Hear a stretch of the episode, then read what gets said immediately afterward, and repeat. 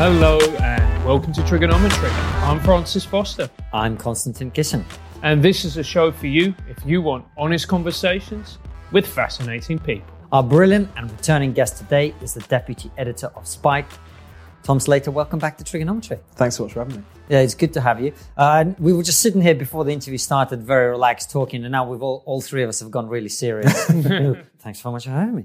Uh, but it's good to have you back, man. It's been a while. It's been a couple of years since we first had you on. And as I was saying to you before we started, we really didn't know very much about anything at the time. Uh, and we were kind of using guests like you who'd thought about the stuff we were interested in in detail more carefully, who had a history of writing about it and sort of debating stuff like that. And you, you know, the first time we had you on, we were talking about freedom of expression. Uh, I think we talked about students banning sombreros and all that sort of silly stuff. Two years have passed. I think things have gone a little bit more sinister, haven't they? Particularly with stuff we've seen recently. Darren Grimes, obviously. Uh, what do you make of the state of the our ability to discuss ideas and issues and societal issues uh, freely now? I think it's incredibly bleak because, as you say, a lot of the things that we were talking about previously, a lot of it's very similar to what we've seen explode in recent months, but it almost feels quaint by comparison. Again, we were talking about sombreros, you know, the biggest campus controversies were about inappropriate fancy dress and all these kinds of ridiculous things. What I think we've seen recently, it was already there, but was this kind of attack on freedom of speech from all sides, almost it feels like. There's state censorship, which I'm sure we'll get onto in relation to the Darren Grimes case. Again, kind of ongoing issues with um, locking up tweeters and offensive Facebook posters and all the rest of it. We see those stories proliferate all the time. You've got the big tech censorship, which again has exploded, particularly in relation to the COVID stuff. I know you've had a taste of that yourselves with the shadow banning of your Peter Hitchens interview. And that's something which is becoming more and more alarming and being more and more supported, you know, by a lot of people, strangely on the, on the left increasingly. And then also you've got this cancel culture stuff, which is almost like the informal mob censorship, um, the way in which that people, without necessarily, you know, using the state or using the power of big corporations, just putting pressure on people's employers to, um, again, sack them if they've uttered a uh, heretical thought. So you put all of that together and you're in a pretty bleak place, I think. And again, even though a lot of these issues have been going on for a long time, we at Spiked have been writing about them, talking about them for a long time, it's definitely accelerated in the last couple of months. And why is it, do you still think that? I, I mean, I did it, I tweeted it yesterday about how, you know, the BBC and their unwillingness to even discuss the Darren Grimes case. Why is it people still think that freedom of speech isn't an important issue in the UK and the West in general? I think they've just bought the consensus, which is basically that free speech um, isn't an unfettered right. It's legitimate to restrict it. Um, and therefore, these things aren't necessarily issues. I mean, you see this refrain time and time again whenever there's a big cancellation campaign, whenever there's one of these state censorship cases, um, where even in response to this, people still maintain this line, there's no free speech crisis. It's something that us three made up, you know, just to give ourselves something to talk about. Um, I think a lot of that stems from the fact that they don't really support free speech. They don't really understand what it is. Um, and that's why you get in a situation where you've got people like Keir Starmer, leader of the Labour Party, saying we should have tolerance for free speech, tolerate it in the way you tolerate an irritating relative or something like that. Uh, but at the same time, there is a line. And in the case of the Darren Grimes interview, the line seems to be someone interviewing someone who says something that turns out to be quite offensive. So I think, again, the reason that you got the Darren Grimes case not even being picked up by the BBC, etc., they kind of don't see it as an issue, whereas people like us, I think, see it as one of the crucial issues of our time. Because if you can't even talk about some of the problems going on in society today, or if you treat a view that you dislike with an attempt to silence it rather than an attempt to challenge it, you can store up a lot more problems for the future. But I think a lot of people just don't even recognize that as an issue. You see, I would maybe push back on that a little bit because when I turned down that safe space mm. contract two years ago or whatever it was, that was a major story on the mm. BBC. It- that was the day that Theresa May had nearly been removed from power by her own party. Mm-hmm. And the story about me, some unknown comedian turning down a contract was the second story on the BBC News website. So they clearly thought it was an issue then, mm. or someone did at least. So it, I find it very odd that the BBC Yeah. News team have not covered the Darren Grimes story at all. But the point I, I would agree with you on is th- we've obviously done an interview with Darren. We promoted it quite heavily. And all of the pushback we've received has literally been as sort of moronic as, well, the guy's an idiot. Mm. And it's like, uh, well, you're entitled to that view. That does not mean he shouldn't be allowed to interview people and he should be investigated by the police. Like, people are allowed to have opinions that you don't like. So it, it seems like, as you say, the people who are saying there's no crisis for free speech, they don't actually believe that we need free speech. Yeah. Um, which, which, how do, how do we get there?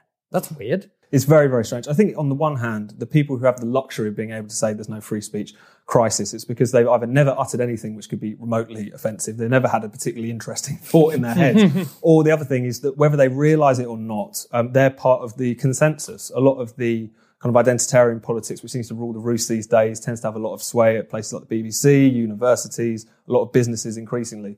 That is the new kind of orthodoxy. That's the new kind of cultural elite values, as it were. Hmm. And so when you glean to those values, when you're not really a threat to those values whatsoever, it's very easy to think that everything's just fine. On the other hand, they don't really understand freedom of speech and they just play into what is the most basic kind of trap that you fall into, which is that you support free speech but only for yourself and other people who agree with you. That's the most basic, ridiculous kind of response to have to these things. It's me speech rather than free speech. And so whilst they kind of dress it up as, oh, Darren Grimes is just a grifter or he's just an idiot or he's just a whatever.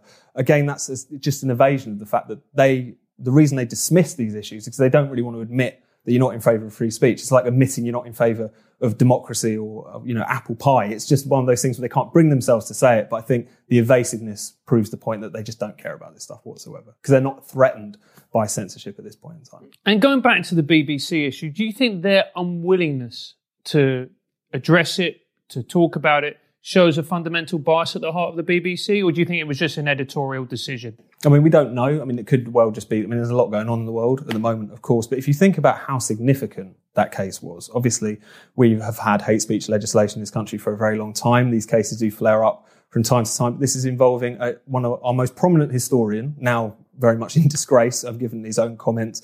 You've got a young YouTube, YouTuber and commentator who again has been in the press a lot over in recent years. This is not a marginal story. So even if it's not necessarily a case of them going out of their way to cover this up, the fact that they don't think this is that big of an issue, um, at least if that's the case, that seems to me to be quite worrying, at least to indicate some sort of whether it's bias or whether it's groupthink or whether it's just you know not recognizing this thing as a big issue. There's got to be something like that at play, surely. Mm. And in terms of civil liberties, which free speech would be only one of, mm. you know, we seem to be in a position now where they're sort of disappearing quite quickly uh, with with majority consent. By the way, you know, people are very much in favor of what, what's going on. What's been your take about the impact of the coronavirus, the response to it on our basic freedoms. I think it's been appalling, um, and it's really sped up. As um, I'm sure we'll talk about a lot of these kind of liberal trends that existed previously, the willingness to just throw fundamental freedoms under the bus at the first sign of trouble. Um, and we've seen that with the coronavirus crisis time and again. You know, first of all, in relation to the question of the lockdown, and it in terms of the kind of suspension of civil liberties, it almost doesn't matter what you believe and what you think happens to be the truth about the efficacy of lockdown as a policy. The way in which it was done, the way in which our freedom to move around, who we associate with, how many can gather, our ability to protest, the way in which that was suspended, the way in which it was done, I think should really raise alarm bells because all of the lockdown restrictions that we've been um, suffering under for the past, what is it, seven months now, this was never passed with the approval of Parliament. It was passed using the Public Health Act 1984, funnily enough, um, which delegates huge powers to ministers, has very few of the safeguards under that you get in other pieces of legislation which could easily have been used. It's never really had explicit approval um, from Parliament. Only recently have they been able to, rebels and the Tory benches in particular, been able to get the government to concede some votes on some measures so far. And so you have this remarkable experiment in authoritarianism, which on the one hand hasn't really been openly debated. It was just rushed straight into. It was a crisis in the early days. You could argue there was a justification for that. But at the same time, it's been basically become indefinite and yet with very little parliamentary scrutiny and again without any of that support. So whilst it's just been really, really shocking how quickly that can happen and again how little pushback it felt like there was that now. Things seem to be changing a bit now but again, it feels like the die has been cast, at least for it feels like the next six months in but, relation to these restrictions. But most people are still in favour of lockdown. Now, I've got my own particular thoughts about this. Mm-hmm. Why do you think people are still in favour of lockdown? I think it's a bit of a complicated picture. I mean, first of all, is the fact that if you look at, for instance, some of the studies, King's College, I believe, did a study recently of what people actually do in practice, even in relation to things like quarantine rules, which actually are quite important, mm. you know, aside from uh, some of the other slightly more questionable restrictions, shall we say. Right. I mean, we should just pr- pr- inject here that none of the three of us thinks the coronavirus is a hoax. None of the three of us thinks it's not infectious. None of the three of us thinks it's not killing people. N- obviously, Exactly. This isn't Bill Gates' master plan. to inject us with X, Y, Z, definitely. So it's good to get that out of the way. Yeah. Um, Unless you're offering Alex Jones money, in which case, no, joking. Yeah. So, so, so what we're talking about is how do we deal with what is a public health emergency? Exactly. Which it is. Just, I just wanted to put that. No, in. no, I think it's worth. That's definitely worth noting. And again, it's so what you see people do in practice is obviously a little bit different. Um, and so, and I think you, we all see that anecdotally in our lives anyway. You know, again, you see these surveys suggesting that if anything, people think the restrictions should always be stronger, but people are bending the rules here and there because these rules are very inhuman. The idea that you wouldn't necessarily go and see friends or family, particularly in the parts of the country which are already under stricter restrictions. These are things people in practice find very difficult to uphold, even if they still nominally support them.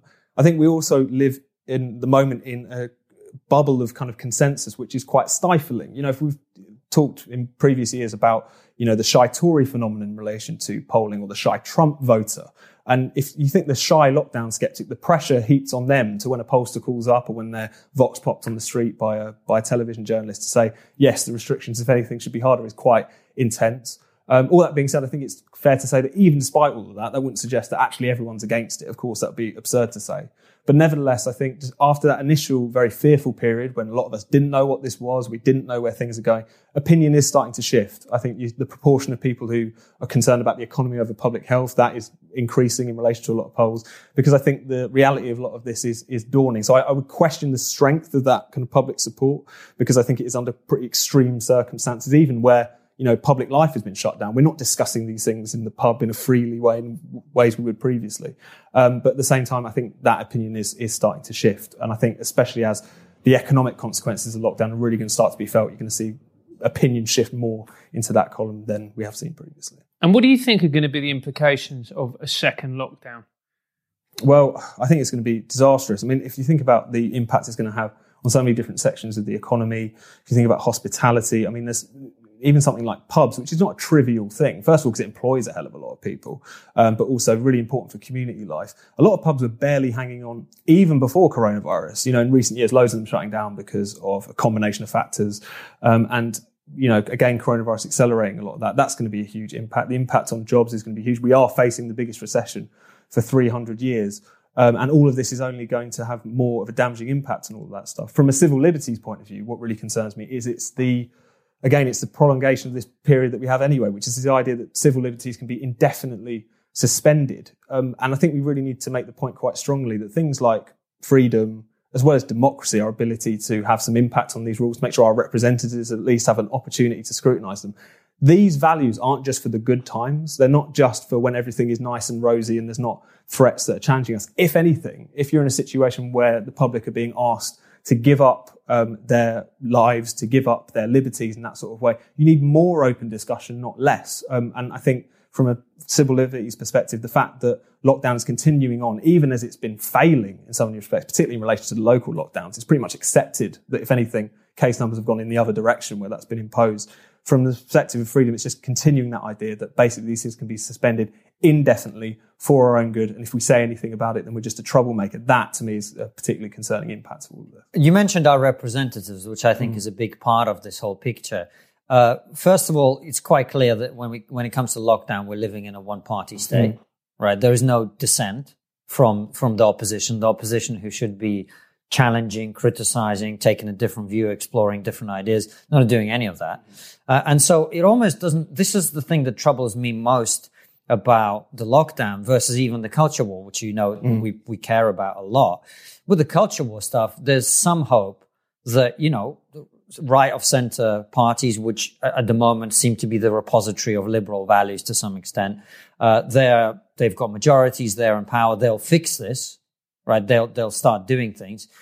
On the lockdown, well, it doesn't matter what the three of us sit and talk about. The reality is the Conservative Party led by Boris Johnson with the Labour Party led by Keir Starmer are going to continue down this path as, as long as they want. Uh, and there's nothing we can do about it. That is what's really concerning about it. Because again, talking about some of the issues with Parliament and the lack of scrutiny there. All of that is important, obviously, but at the same time, if there's no one willing to scrutinise, if there's no one willing to oppose, then that that formal of you know ability to oppose is, is almost ridiculous. You know, it almost just completely evaporates. I think the uh, Keir Starmer point is actually quite important in the position that the Labour Party are taking because it's just become intuitive at this point in the kind of culture war over coronavirus that has erupted that it's a kind of mad, uncaring, right wing libertarian thing to be concerned about lockdown. And the caring people basically want us to batten down the hatches until we get a vaccine and just pump everyone up with, with money in between times and, you know, hope for the best. And that seems to me to be a really strange state of affairs. First of all, I don't think it perfectly reflects it because, as you say, there's a very firm consensus in party politics on a lot of these restrictions. But also, you've got a Labour Party led by a human rights lawyer, no less, who said nothing about the suspension of our civil liberties, said nothing about the suspension of parliamentary scrutiny, and is, if anything, demanding that the government go further in a policy which is um, already has and is very much likely to deepen further the inequalities in society that already exist. That's the thing about lockdown. It does disproportionately impact working class people. And the fact that we find ourselves in a situation where it's the Labour Party, if anything, are the more enthusiastic backers of this policy, I find very very strange. Why the Conservatives have completely given up on, on freedom in the midst of this, I'm not entirely sure. I think there's a bit of a problem with the Johnson administration, full stop. It's, it's never been entirely clear that he ever believed in anything. I mean, hmm. he was often kind of written up as this libertarian, but the evidence for that I've never seen. I mean, the first thing he did, I remember when he was mayor of London, was ban people from drinking on the tube. You know, I feel like he likes to sense where the wind is blowing on a lot of these issues. There's not necessarily a lot of grip. Luckily, there are a few people, particularly in the Tory party, some elsewhere, who are pushing back against this stuff. But as you say, that consensus is incredibly stifling because there's just no real opposition to this, political opposition to this, that it feels like can shift the dial.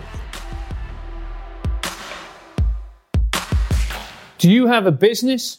Do you want to make the most of your business? Do you want to advertise online but don't know where to do it? Well, how about you advertise with TRIGGERnometry? We have over 200,000 subscribers across the different platforms. We sometimes get up to 3 million views a month for our videos, and it's a great opportunity to showcase your product. So if you want your product or business to stand out amidst all the nonsense that is happening, drop us a line at marketing at triggerpod.co.uk. That's marketing at triggerpod.co.uk and we will do our very best to help your product stand out. And when we say stand out, what we really mean is get cancelled. well, Tom, you on the left, were you hopeful when uh, Magic Grandpa was eventually replaced uh, with Keir Starmer? Uh, did you think? I don't imagine you were, but did you think, well, at least it's not it's not that bad? Or, or were you hopeful in any way for his leadership? Well, the thing is, I'm a left winger, but also I'm a Brexiteer. So the yeah. thing about Keir Starmer, I think, was that he is the man basically responsible, at least in large part, for that huge election loss in, in 2019 back in December. Because obviously the last election was lost on the grounds of Corbyn himself, is, you know, dodgy associations, the anti-Semitism he seemed to have an incredibly high tolerance for, um, as well as a kind of sense that he wasn't, you know, sticking He's an open-minded man. Come on. He's a very open-minded man, in particular in relation to Islamism and anti-Semitism. in the absence of anything else. Uh, and but the other part of that was the Brexit issue, um, mm. which Keir Starmer was the architect of that policy, and I think was again the the other half of that question, the thing that really drove that wedge finally between particularly the Northern working class and the Labour Party was the fact that the um, party in Parliament that was supposed to be the voice of working people was actively campaigning to overturn millions of their votes. And again, that was the thing which what I think has um, been be interesting to see whether or not Keir Starmer can make up for that. I mean, coronavirus has, has, scrambled everything in relation to the previous kind of political realities. But again, I, I, don't think in many respects Keir Starmer was, was much better. And I think especially as we're seeing with his responses to some of the Darren Grimes stuff, as a liberal as well as anyone on the, on the far left, it would seem, um, which is again a, a, huge problem with the left these days. You know, that is something that they share across, across the board. They are very skeptical of, of freedom. And, and that's something which I do care a lot about. Well, were you not sort of uh, enthused by his, like, he was obviously picking fights with the far left of his own yeah. party. He was clearly trying to get rid of the anti-Semites. He was clearly trying to get the Dawn Butlers to say something typically far left and then smack her down for it. Yeah. Like he was trying to clean, clean up his party's act. Mm-hmm. Uh, did you, did you see any promise in that at all? Well, I think on the issues of um, in relation to anti-Semitism, obviously someone needs to get a firm grip on that because that was a horrendous thing which dogged the party, and uh, obviously the extent to which he was effective in that is a good thing. Um, you need to make a very firm line about that fact. The fact that the Labour Party became synonymous with being light on anti-Semitism is a historically terrible thing. It's fascinating that they w- went down that road. But in relation to the culture war stuff, I think it's quite interesting because he's really just trying to triangulate on the question of the culture war. It's kind of a very Blairite way of trying to put himself between what are perceived to be the two extremes. Um, he takes the knee one day, but then he gives a speech about patriotism the other. He's just kind of trying to talk about talk out of both sides of his mouth at this point.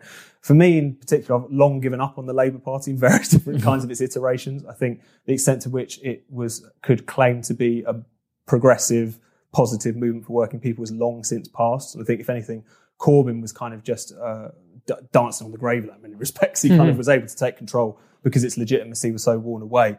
But um, whilst I think a lot of people are talking about how canny Keir Starmer is being, a lot of it feels like PR, feels like triangulation. And all, all the while, I think actually the extent to which the Labour Party remains a kind of repository for a lot of these identitarian, divisive kinds of ideas that we're all concerned about, I think is still going to go on despite that. And do you think it's got any long term future?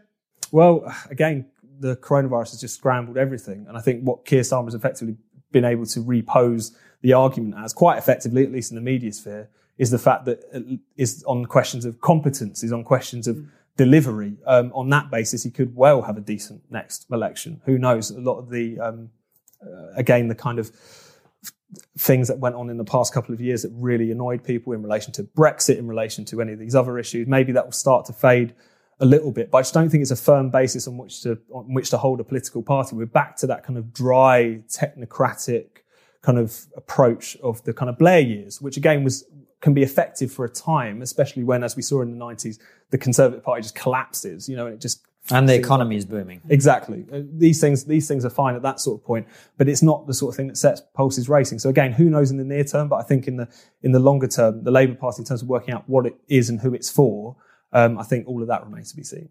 And we've seen the culture war go into hyperdrive as a result of the coronavirus. First of all, why do you think things have got so tense at the moment and so polarized? Well, it's, a, it's a difficult one because I think we were there was some kind of people who were hoping that the onset of coronavirus, that the onset of the pandemic, Me- Konstantin included, Yeah, Um, naive and stupid. would actually. when in doubt, go with the depressive pessimist. that's what the last year has shown us. Yeah. that it would put a break on all this stuff because a lot of this stuff, even though it is very important and because these ideas are so divisive, they're so toxic and they're everywhere, a lot of it is arguments about nothing a lot of the time, it's about trivialities. It's about someone used the wrong turn of phrase. It's about someone allegedly culturally appropriated jerk rice or whatever it is. It's ridiculous things a lot of the time. Um, and so the, the being faced with a genuine public health threat would not only clear away a lot of that rubbish, but will remind us that basically we are, you know, one group of people, that we don't need to be splintered down these identitarian lines. We're all there to look out for each other. But then very quickly it was clear that that wasn't the case. These ideas were very bedded in. And then in the wake of obviously the killing of George Floyd, the explosion of the Black Lives Matter movement, I think just proved that those ideas definitely weren't going away. And just, I think proved that you can't kind of just hope these things will be defeated by events, that it really is a, a case of trying to take on these ideas in society, but more importantly in these institutions, which is where they're really high, hardwired in, it feels like at this point. And with the Black Lives Matter movement, because Konstantin and I have this discussion mm. about it, do you think that the George Floyd incident would have had the same resonance if it happened in another period of time? Or do you think that what had happened because of lockdown was this there was just emotional tinder just waiting to be lit and George Floyd was a perfect flame for it? I think there's definitely a big element of that because if you think about when the Black Lives Matter movement first kicked off, it was in relation to the um, shooting of Michael Brown in Ferguson, um, various other shootings which went on over those couple of years. That was kind of the original kind of high watermark of it, and it was a it was a big story. Obviously, it was a big discussion, particularly for America,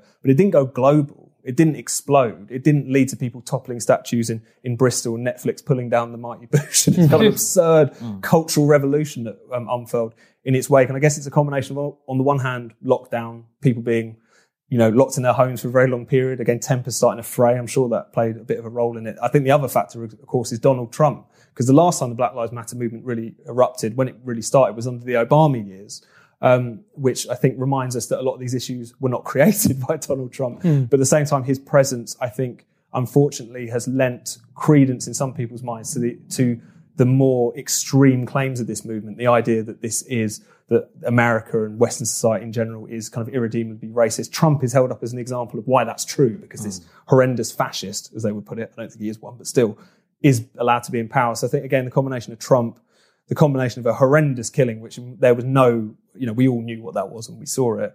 And the coronavirus, I think, just led all of this to explode. But why it suddenly became a discussion about speech and statues and all the rest of it, I have no clue whatsoever why it so quickly went to that space. But on that, actually, let me ask you this because when when you had me on the Spiked podcast Mm. a couple of months back or whenever it was, we were talking about BLM, and I think you and I were about to get into a disagreement, which is always fun, uh, about whether it, I was saying to what I'm seeing in this is this, there's a neo-Marxist agenda, Yeah. which is a term that got bandied about quite a lot. Uh, I think Spiked sort of pushed back against that, and I think you you you were keen to Mm. take issue with that, but you didn't have the space to do so then. Mm-hmm.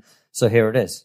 Yes, so this is obviously a, a I've heard you make the argument. That many people point out that if you look at, for instance, Black Lives Matter, Black Lives Matter. If you go on their website, if you look at some of the policies they're advocating for, they do talk about, you know, the de- they do talk about over overturning capitalism. They also talk about kind of various things which I wouldn't say are traditionally Marxist, but certainly some of that kind of nouveau uh, Marxist identitarian tinged obsessions um, in relation to decolonization or in relation to the nuclear family or in relation to all of these types of things. So there's um, things like that where if you take them at their word, as it were, um, you could see that they're calling themselves Marxists, if nothing else. I think the two points of the same response to that is first of all, there is a big difference between the movement such as it is and the organization, Yep. if we can call it that. Because I don't think anyone would really be taking to the streets in the numbers that they have if they were paid up members of this organization, if they were 100% signed up to the toppling of capital. There's just not the electoral don't think so? support No. for this sort of thing. You don't think so? with the housing crisis, with with the fact that young people increasingly feel like they can't participate in this capitalist utopia, Mm-hmm. uh, they're squeezed out of the future. The coronavirus has come along. They're definitely, definitely, definitely going to have a worse time than their parents. You don't feel that there is a sort of feeling that quote unquote capitalism is not working? I think there is a strong feeling that capitalism's not working. And as you say, a lot of these issues kind of pre-exist the coronavirus, even in terms of the, the failure of it to actually produce the kind of growth and the kind of better life for people that people actually wanted.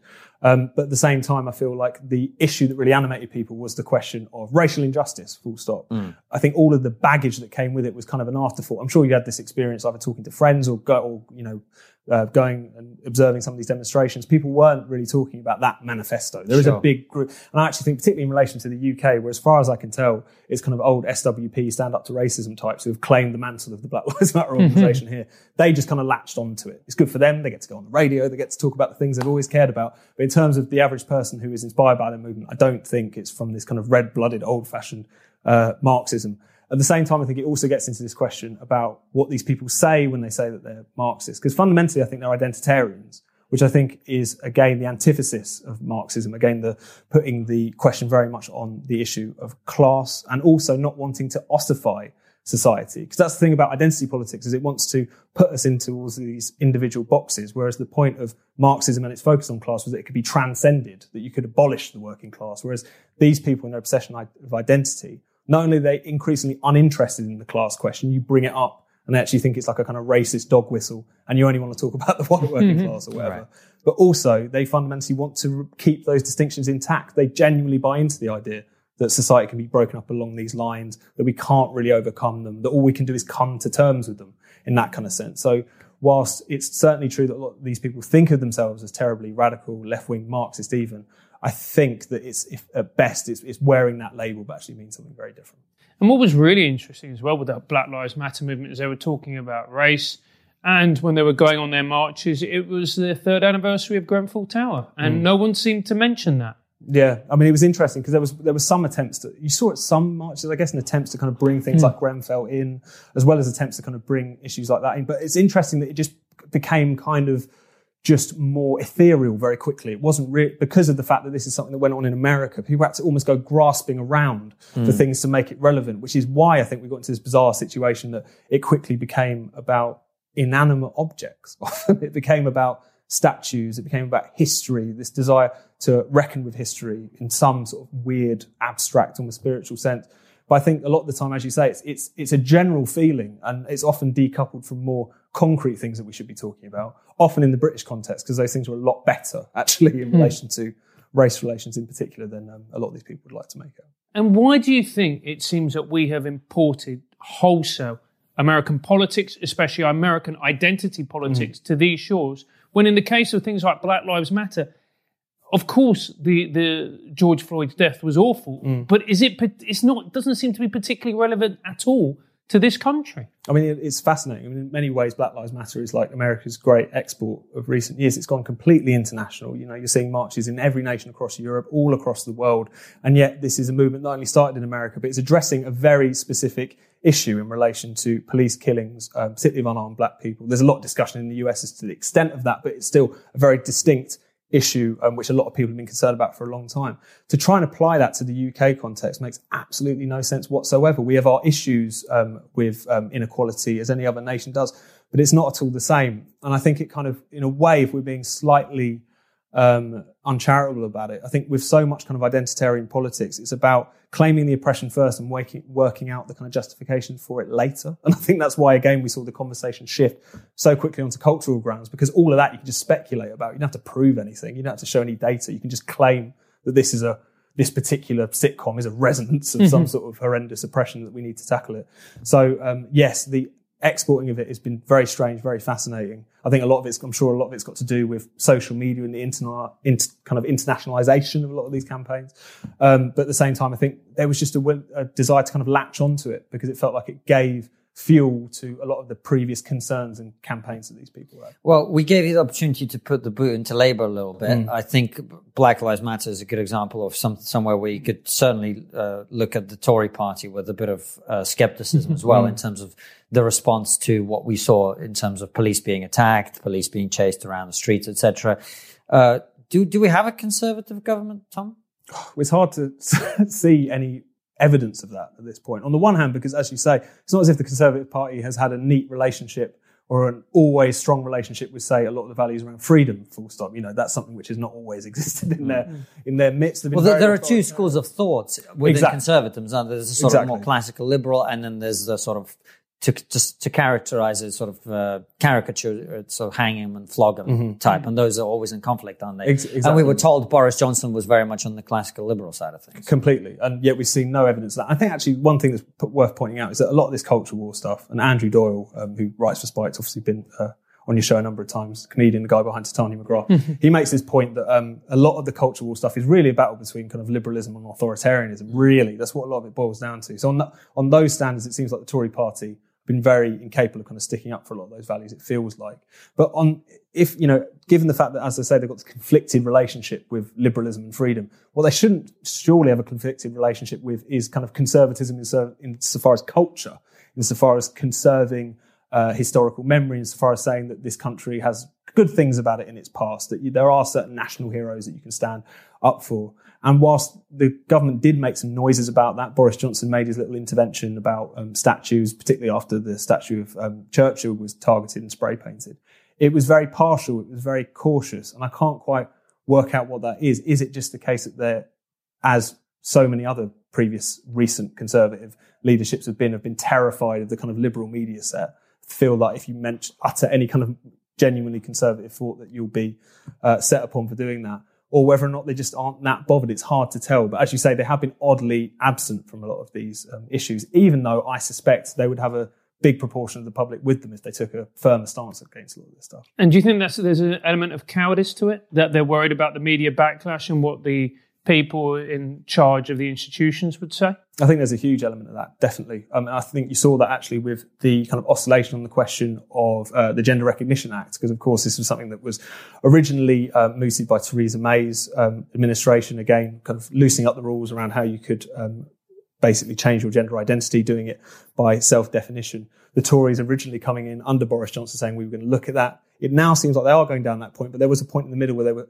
concerned about stirring up the culture war. That was something like the kind of briefed quote that was doing the rounds. Um, and I think it does speak to the fact that um, they are very cowardly on a lot of these issues. It might be the fact that some of them, particularly in the kind of higher echelons in the party, maybe do glean to some of these precepts. But I think it actually speaks to um, the cowardice of them, but also the strength of this ideology. The fact that it does very much inform the media, the, the fact that it will enrage a lot of different um, sections of, of the kind of great and good. And I think that cowardice, whilst it doesn't justify it, I think it's definitely a response to it. They know the kind of pearl clutching that is met with even the mildest kind of criticism of a lot of these trends. And do you think that weakness and cowardice is perhaps why you're starting to see a couple of new parties emerging, which are trying to sort of uh, do to the Tories on culture what UKIP did to them on on, on the EU and, and mm-hmm. on, on, other things. Do you think that there's a connection there? Oh, definitely. I think if you take um, Laurence Fox's Reclaim Party, which obviously launched recently, it's definitely an attempt to try and put that back on the table. And to, and to be realistic, it's to put it back on the table with the Conservatives. You know, the Labour mm. Party are, broadly speaking, lost on a lot of these issues. I'm, I'm sceptical, I've got to say, about how a kind of political party can really be that effective on just kind of cultural issues full stop. Um, I also think it's important that we don't just frame this as a question around kind of tradition, because I think, again, a lot of this boils down to in the way you can build a broader kind of coalitions around questions of freedom, which is what a lot of it boils down to. You know, people shouldn't be able to topple a statue because that shouldn't just be outsourced to a small group of campaigners who shout the loudest and have brought their kit with them that day and pull it over. All of that, I think, can bring people together on. But I think, again, the reason that you're seeing um, movements like that pop up is in response to a very real lack in party politics in the same way that Euroscepticism was something which just wasn't really allowed. It felt like in mainstream politics for a long time.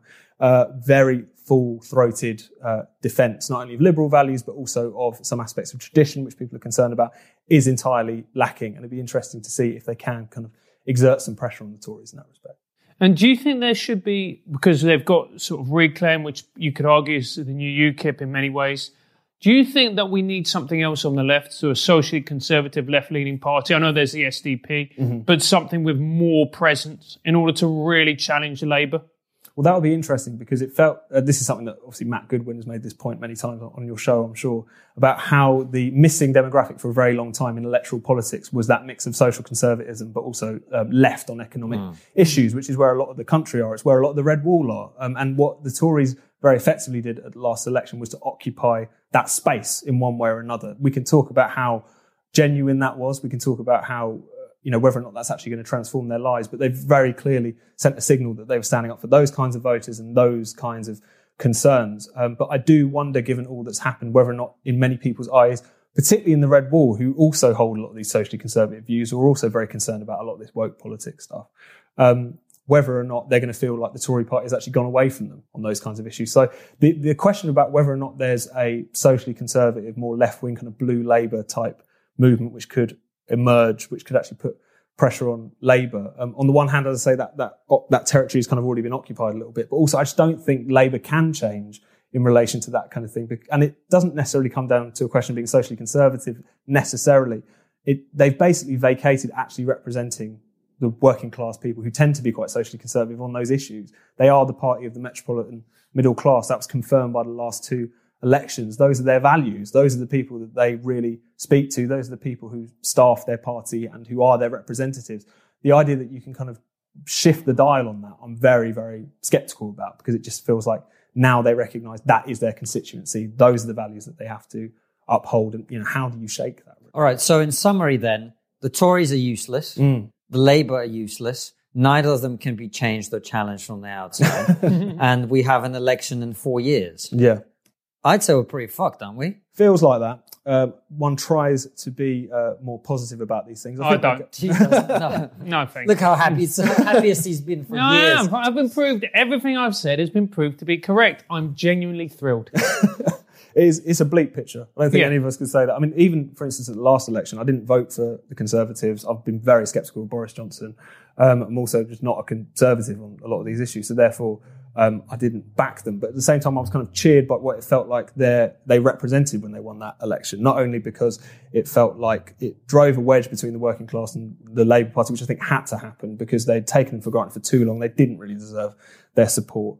Um, they'd been ignoring them. And also because obviously it meant that um, Brexit in one form or another would be implemented. The, the toxin of that um, vote not being implemented would be removed from our politics. We could talk about again what kind of society we'd like after all of that.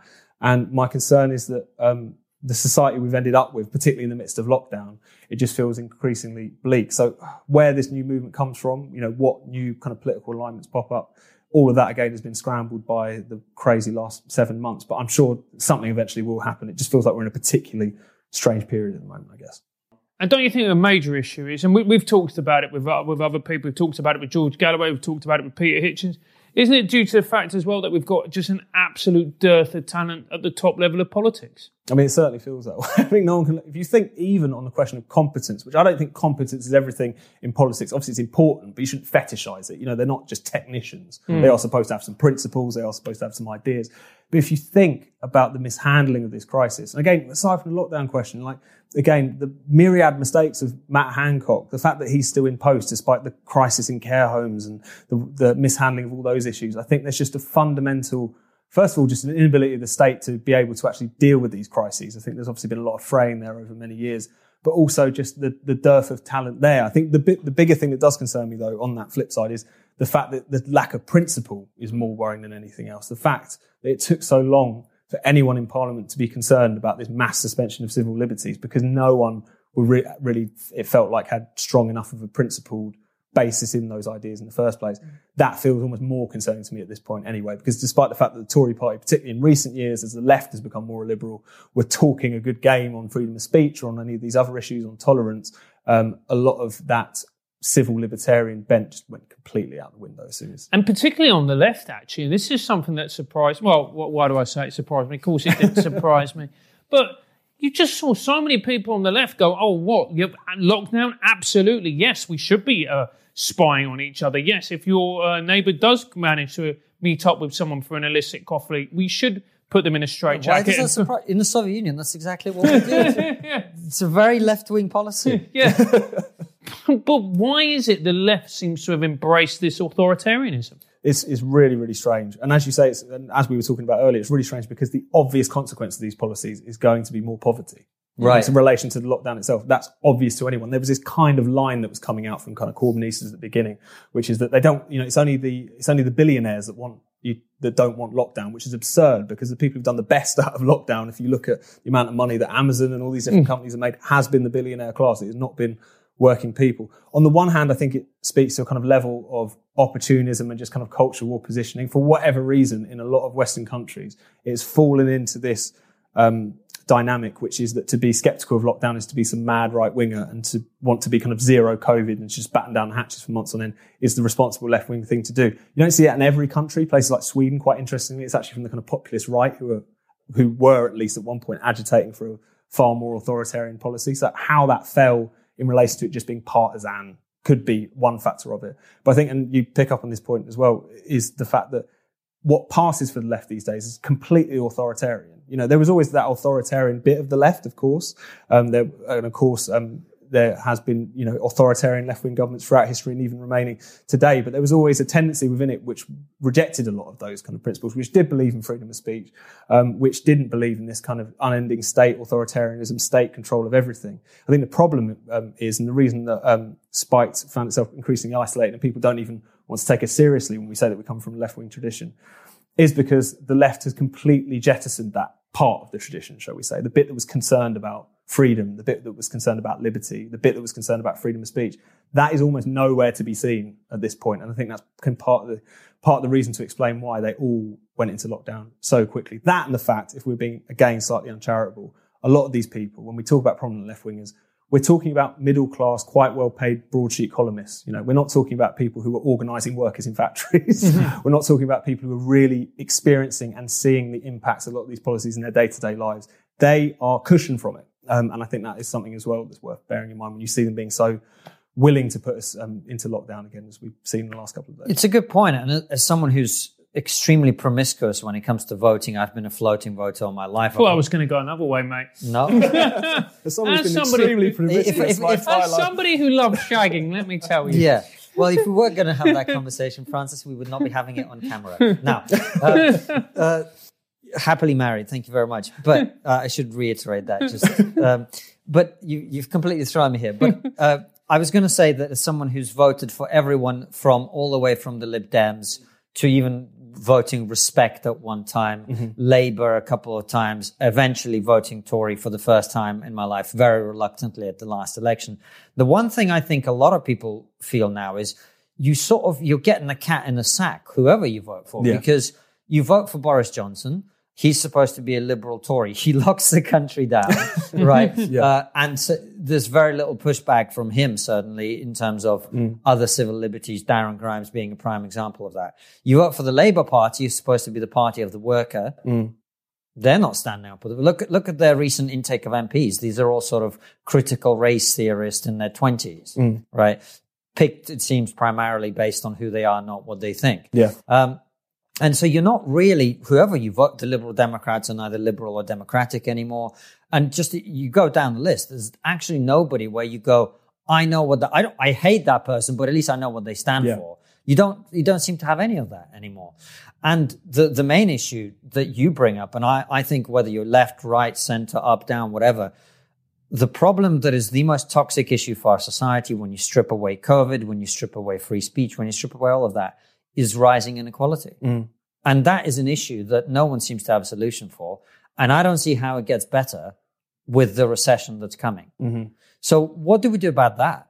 Well, that's the million dollar question because why is this not kind of front and center? Because again, we've had issues with the failure of the economy for many, many years. You know, it has been kind of dwindling. There has been an inability to actually solve what was often called the productivity puzzle. The fact that we can't actually seemingly produce um, the kind of, um, again, the quality of life that people expect and to grow into the future. This is something that we've all known about. We've kind of been insulated from it. Coronavirus has obviously accelerated all of that and made it impossible to ignore, not least because we've made it a million times worse by the kind of policies that we've ended up pursuing rightly or wrongly. The fact that that is so distant from the conversation, I think is really strange.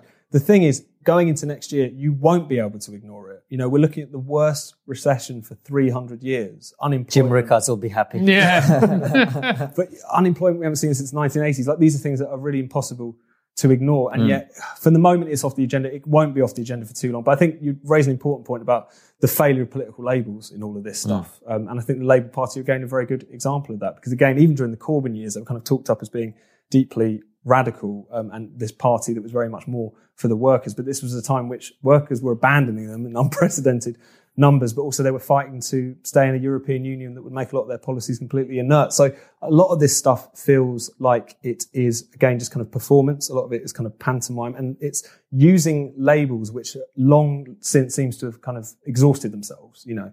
Um, and I think that the struggle right now, especially given the political stasis it feels like we're in, the kind of deadening consensus around a lot of these lockdown policies, is um, where we were at beforehand, which is trying to find a, a new language in which to take up a lot of these issues, partly to deal with the economic issues, which are which are very considerable. How we get out of that is going to be the big question for the next few years. But also a lot of these um, issues of freedom and a lot of these issues of identity, which have crept up onto the scene. And for the moment, it feels like there's no one, particularly in mainstream politics, who are able to deal with that. But that's why I think it's going to come from it's going to come from outside at this point, whether that's political movements or whatever, but also just people talking about these things more, just try and kindle a little bit more pushback against these kinds of things. and are we in crisis as a country? Hundred percent. I mean, you can't overstate it, can you? On every single front, we do have an ongoing public health crisis. We have this huge economic crisis looming, which is going to have a huge impact, not just in this country, by the way, but in terms of the lockdown pursued as a kind of global policy. It's going to have a horrendous impact, particularly on the developing world. This is something that isn't talked about at all in this discussion. We're quite kind of parochial when we talk about these policies, understandably. But, you know, Oxfam had a report out in July, I think it was, talking about 120 million people could be pushed into really extreme poverty because of all of this stuff. And then you ladle on top of that all of this identitarian bollocks, which we know is really toxic, we know is really divisive. And yet, over the past few months, as a consequence partly of lockdown, but also the explosion of this Black Lives Matter movement, has completely cemented itself within all of our institutions, it feels like, to the extent they weren't cemented already. Um, so it's hard not to be bleak at this point um, because things are just really quite shit on many different factors. But at the same time, I feel like uh, it's just all the more reason to, you know, redouble efforts to push back against this stuff because these things aren't just going to magically go away as a result of coronavirus or anything else, as we've seen. You, you mentioned the identitarian bollocks, quote unquote. uh, it, it does seem to have gone to a different level now. I mean, when COVID hit off, uh, it was sort of like no one really talked about it, but we kept being told like the uh, black and other minority people are more affected by COVID, which is fair enough. Uh, of course, they would be, but but that was almost presented as like a racism issue. Yeah. Like the coronavirus is racist. C- c- What I don't even understand that. And and now people are, are going into work and being told that you know they need to do training which tells them how racist they are and everybody's racist and and like it seems to have gone to a different level. Uh, and as someone who, as we talked about at the very beginning, naively hoped that that we might actually dial some of that back as a result of having some kind of external threat to unite us all. Um, it's very worrying. Do you see any any sort of unwinding of that that path? Because I mean, the long term trend is not good, and I think people are starting to wake up to to the end game of where that takes you. No, completely. And I think, as you say, it is difficult to see how you can push back against this at this point because it has become so much more powerful. You know, every institution it feels like, and again, the uh, in response to the uh, George Floyd killing, and in the weeks after that, the fact that you even saw um, huge corporations really getting in line to, you know, pledge their allegiance basically to not the Black Lives Matter movement, which um, or the goals of you know, trying to tackle police brutality, but this broader kind of identitarian idea, the idea that Western societies are white supremacists. Not that they have problems with racial inequality and racism, but they are fundamentally hardwired, historically almost, to be these horrendous places. This is a very extreme and bonkers and ahistorical view of the world. And yet it's become something which is just the kind of orthodoxy, at least in polite society. And as you say, the way in which it's trickling down into workplaces, I'm sure you guys get emails all the time. I certainly do about people being put through these training classes, microaggression training. Got one telling me they went through allyship training the other day. What the hell that's supposed to You should go on that, mate. Mate, speaking of ally, you're the one that, that that's very keen to go out brown women. So it's, you, Mate, you're doing I- all the allying you possibly can. Absolutely, mate. Primarily in the bedroom. do it Yeah. rough for all of us. But that's, uh, I, in a way, I tend to think because it's overreached, that's good, that's has to engineer a kind of response. Yeah. Um, and this is why I think people do need to be braver in relation to a lot of this stuff, which is not an easy thing to say. Hmm. And that's one thing which I think is important to point out is that um, a lot of this stuff, we're, you know, cancel culture. It's an easy thing to say. It's not an easy thing to do. No, exactly. Especially when you work at somewhere like Spiked, where it's my job to be anti-woke, let alone something which could actually risk my employment if, I, Yeah. if those kinds of opinions. So it's um, it's it's a very easy thing to do. It's also important to underline, which is something that gets lost in the identity politics and cancel culture debate, because the people who criticise again the um, the atmosphere of intolerance and censorship who say that you can't speak out they're often dismissed as oh they're just you know people with a platform or powerful people um, who are just complaining about being criticized but the people who are most badly hit by this stuff are the people without those platforms people like Brian Leach the guy who worked in Asda who lost his job because he shared a Billy Connolly routine that took the mick out of From a DVD they sell in Asda. exact which is insane um, when you think about it or it's people like again J.K. Rowling became this big focus for Yeah. a lot of the campaign saying it's absurd for her to talk about cancel culture she's got 40 million Twitter followers and more money than all of us combined. But then you see a couple of weeks later Gillian Phillips she was a Scottish author just said she supported J.K. Rowling on Twitter and she got dumped by a publisher. Hmm. It's people further down the pecking order. Yeah. so on the one hand that reminds us that it's easy for us to say be brave as it were but it's also I think demonstrates that this stuff is reaching into ordinary people's lives now. This hmm. isn't an academic discussion about what trends are going on in intellectual thought on universities and how nuts it is and how XYZ newspaper columnist wasn't allowed to speak at some Oxford college. Yeah. This is in people's lives now. And I think on the one hand, that makes it more serious and more pressing that we do something about it. But I think hopefully we'll also engineer some kind of response to it because it's not an academic discussion. Well, I had a hilarious example of this when I did uh, BBC Sunday Morning Live. It was me and uh, three other panelists, and they asked me, you know, why I'm concerned about cancel culture, and I went to give examples, and I made this very point that it's not about necessarily J.K. Rowling, although that's obviously a good example. There are people like, and I started to go into examples of ordinary people like Nick Buckley, who we've Yeah. had on the show, and I got immediately interrupted by the presenter who said, "We don't have time for examples." uh, I, so I sort of made the best of it. And then the very next speaker went, well, cancel culture only affects the rich and famous. Mm-hmm. And I was like, I just tried to give you examples and I'm not allowed to. And then the next person is unchallenged in, Yeah. in, in, uh, in arguing this point. Now we get emails all the time from people talking about this very thing. And, you know, there are people who send us money by post Mm. with anonymous letters saying, I'm so terrified of even in any way leaving any digital footprint of supporting your show. A show that is very much middle of the road, in my opinion. We talk to people from all over the spectrum about these issues.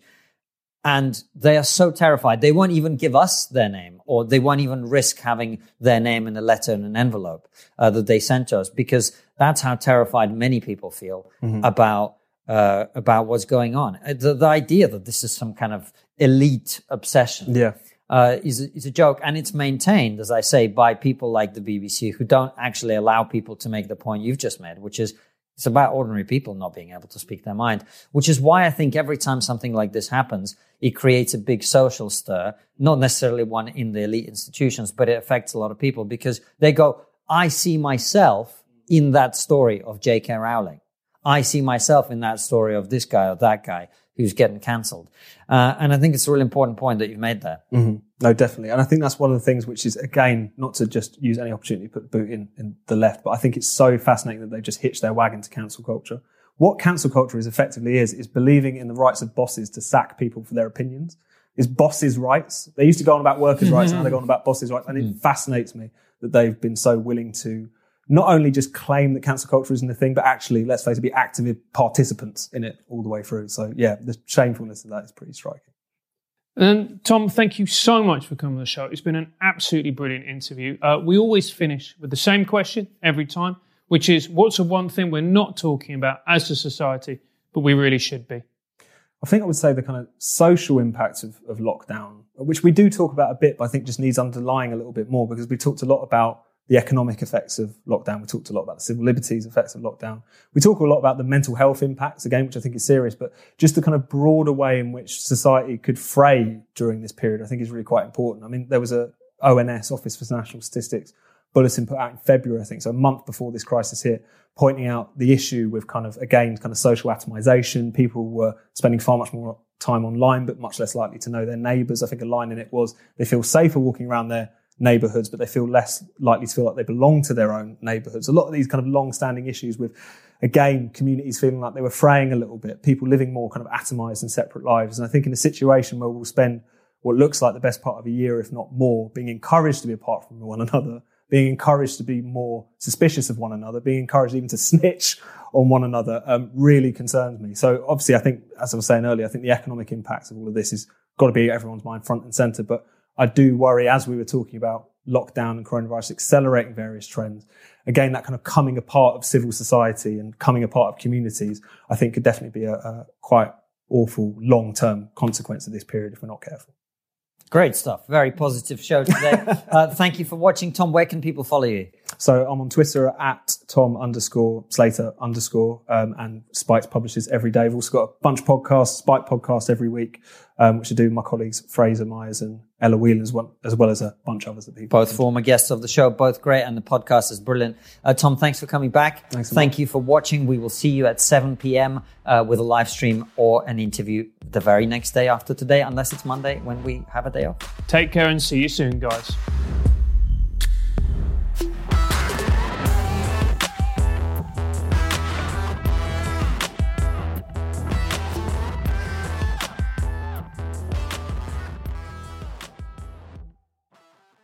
Before you go, consider joining our exclusive member feed. As a member, you'll get ad free and extended interviews. Click the membership link in the podcast description or find the exclusive episodes link on your podcast listening app to join us.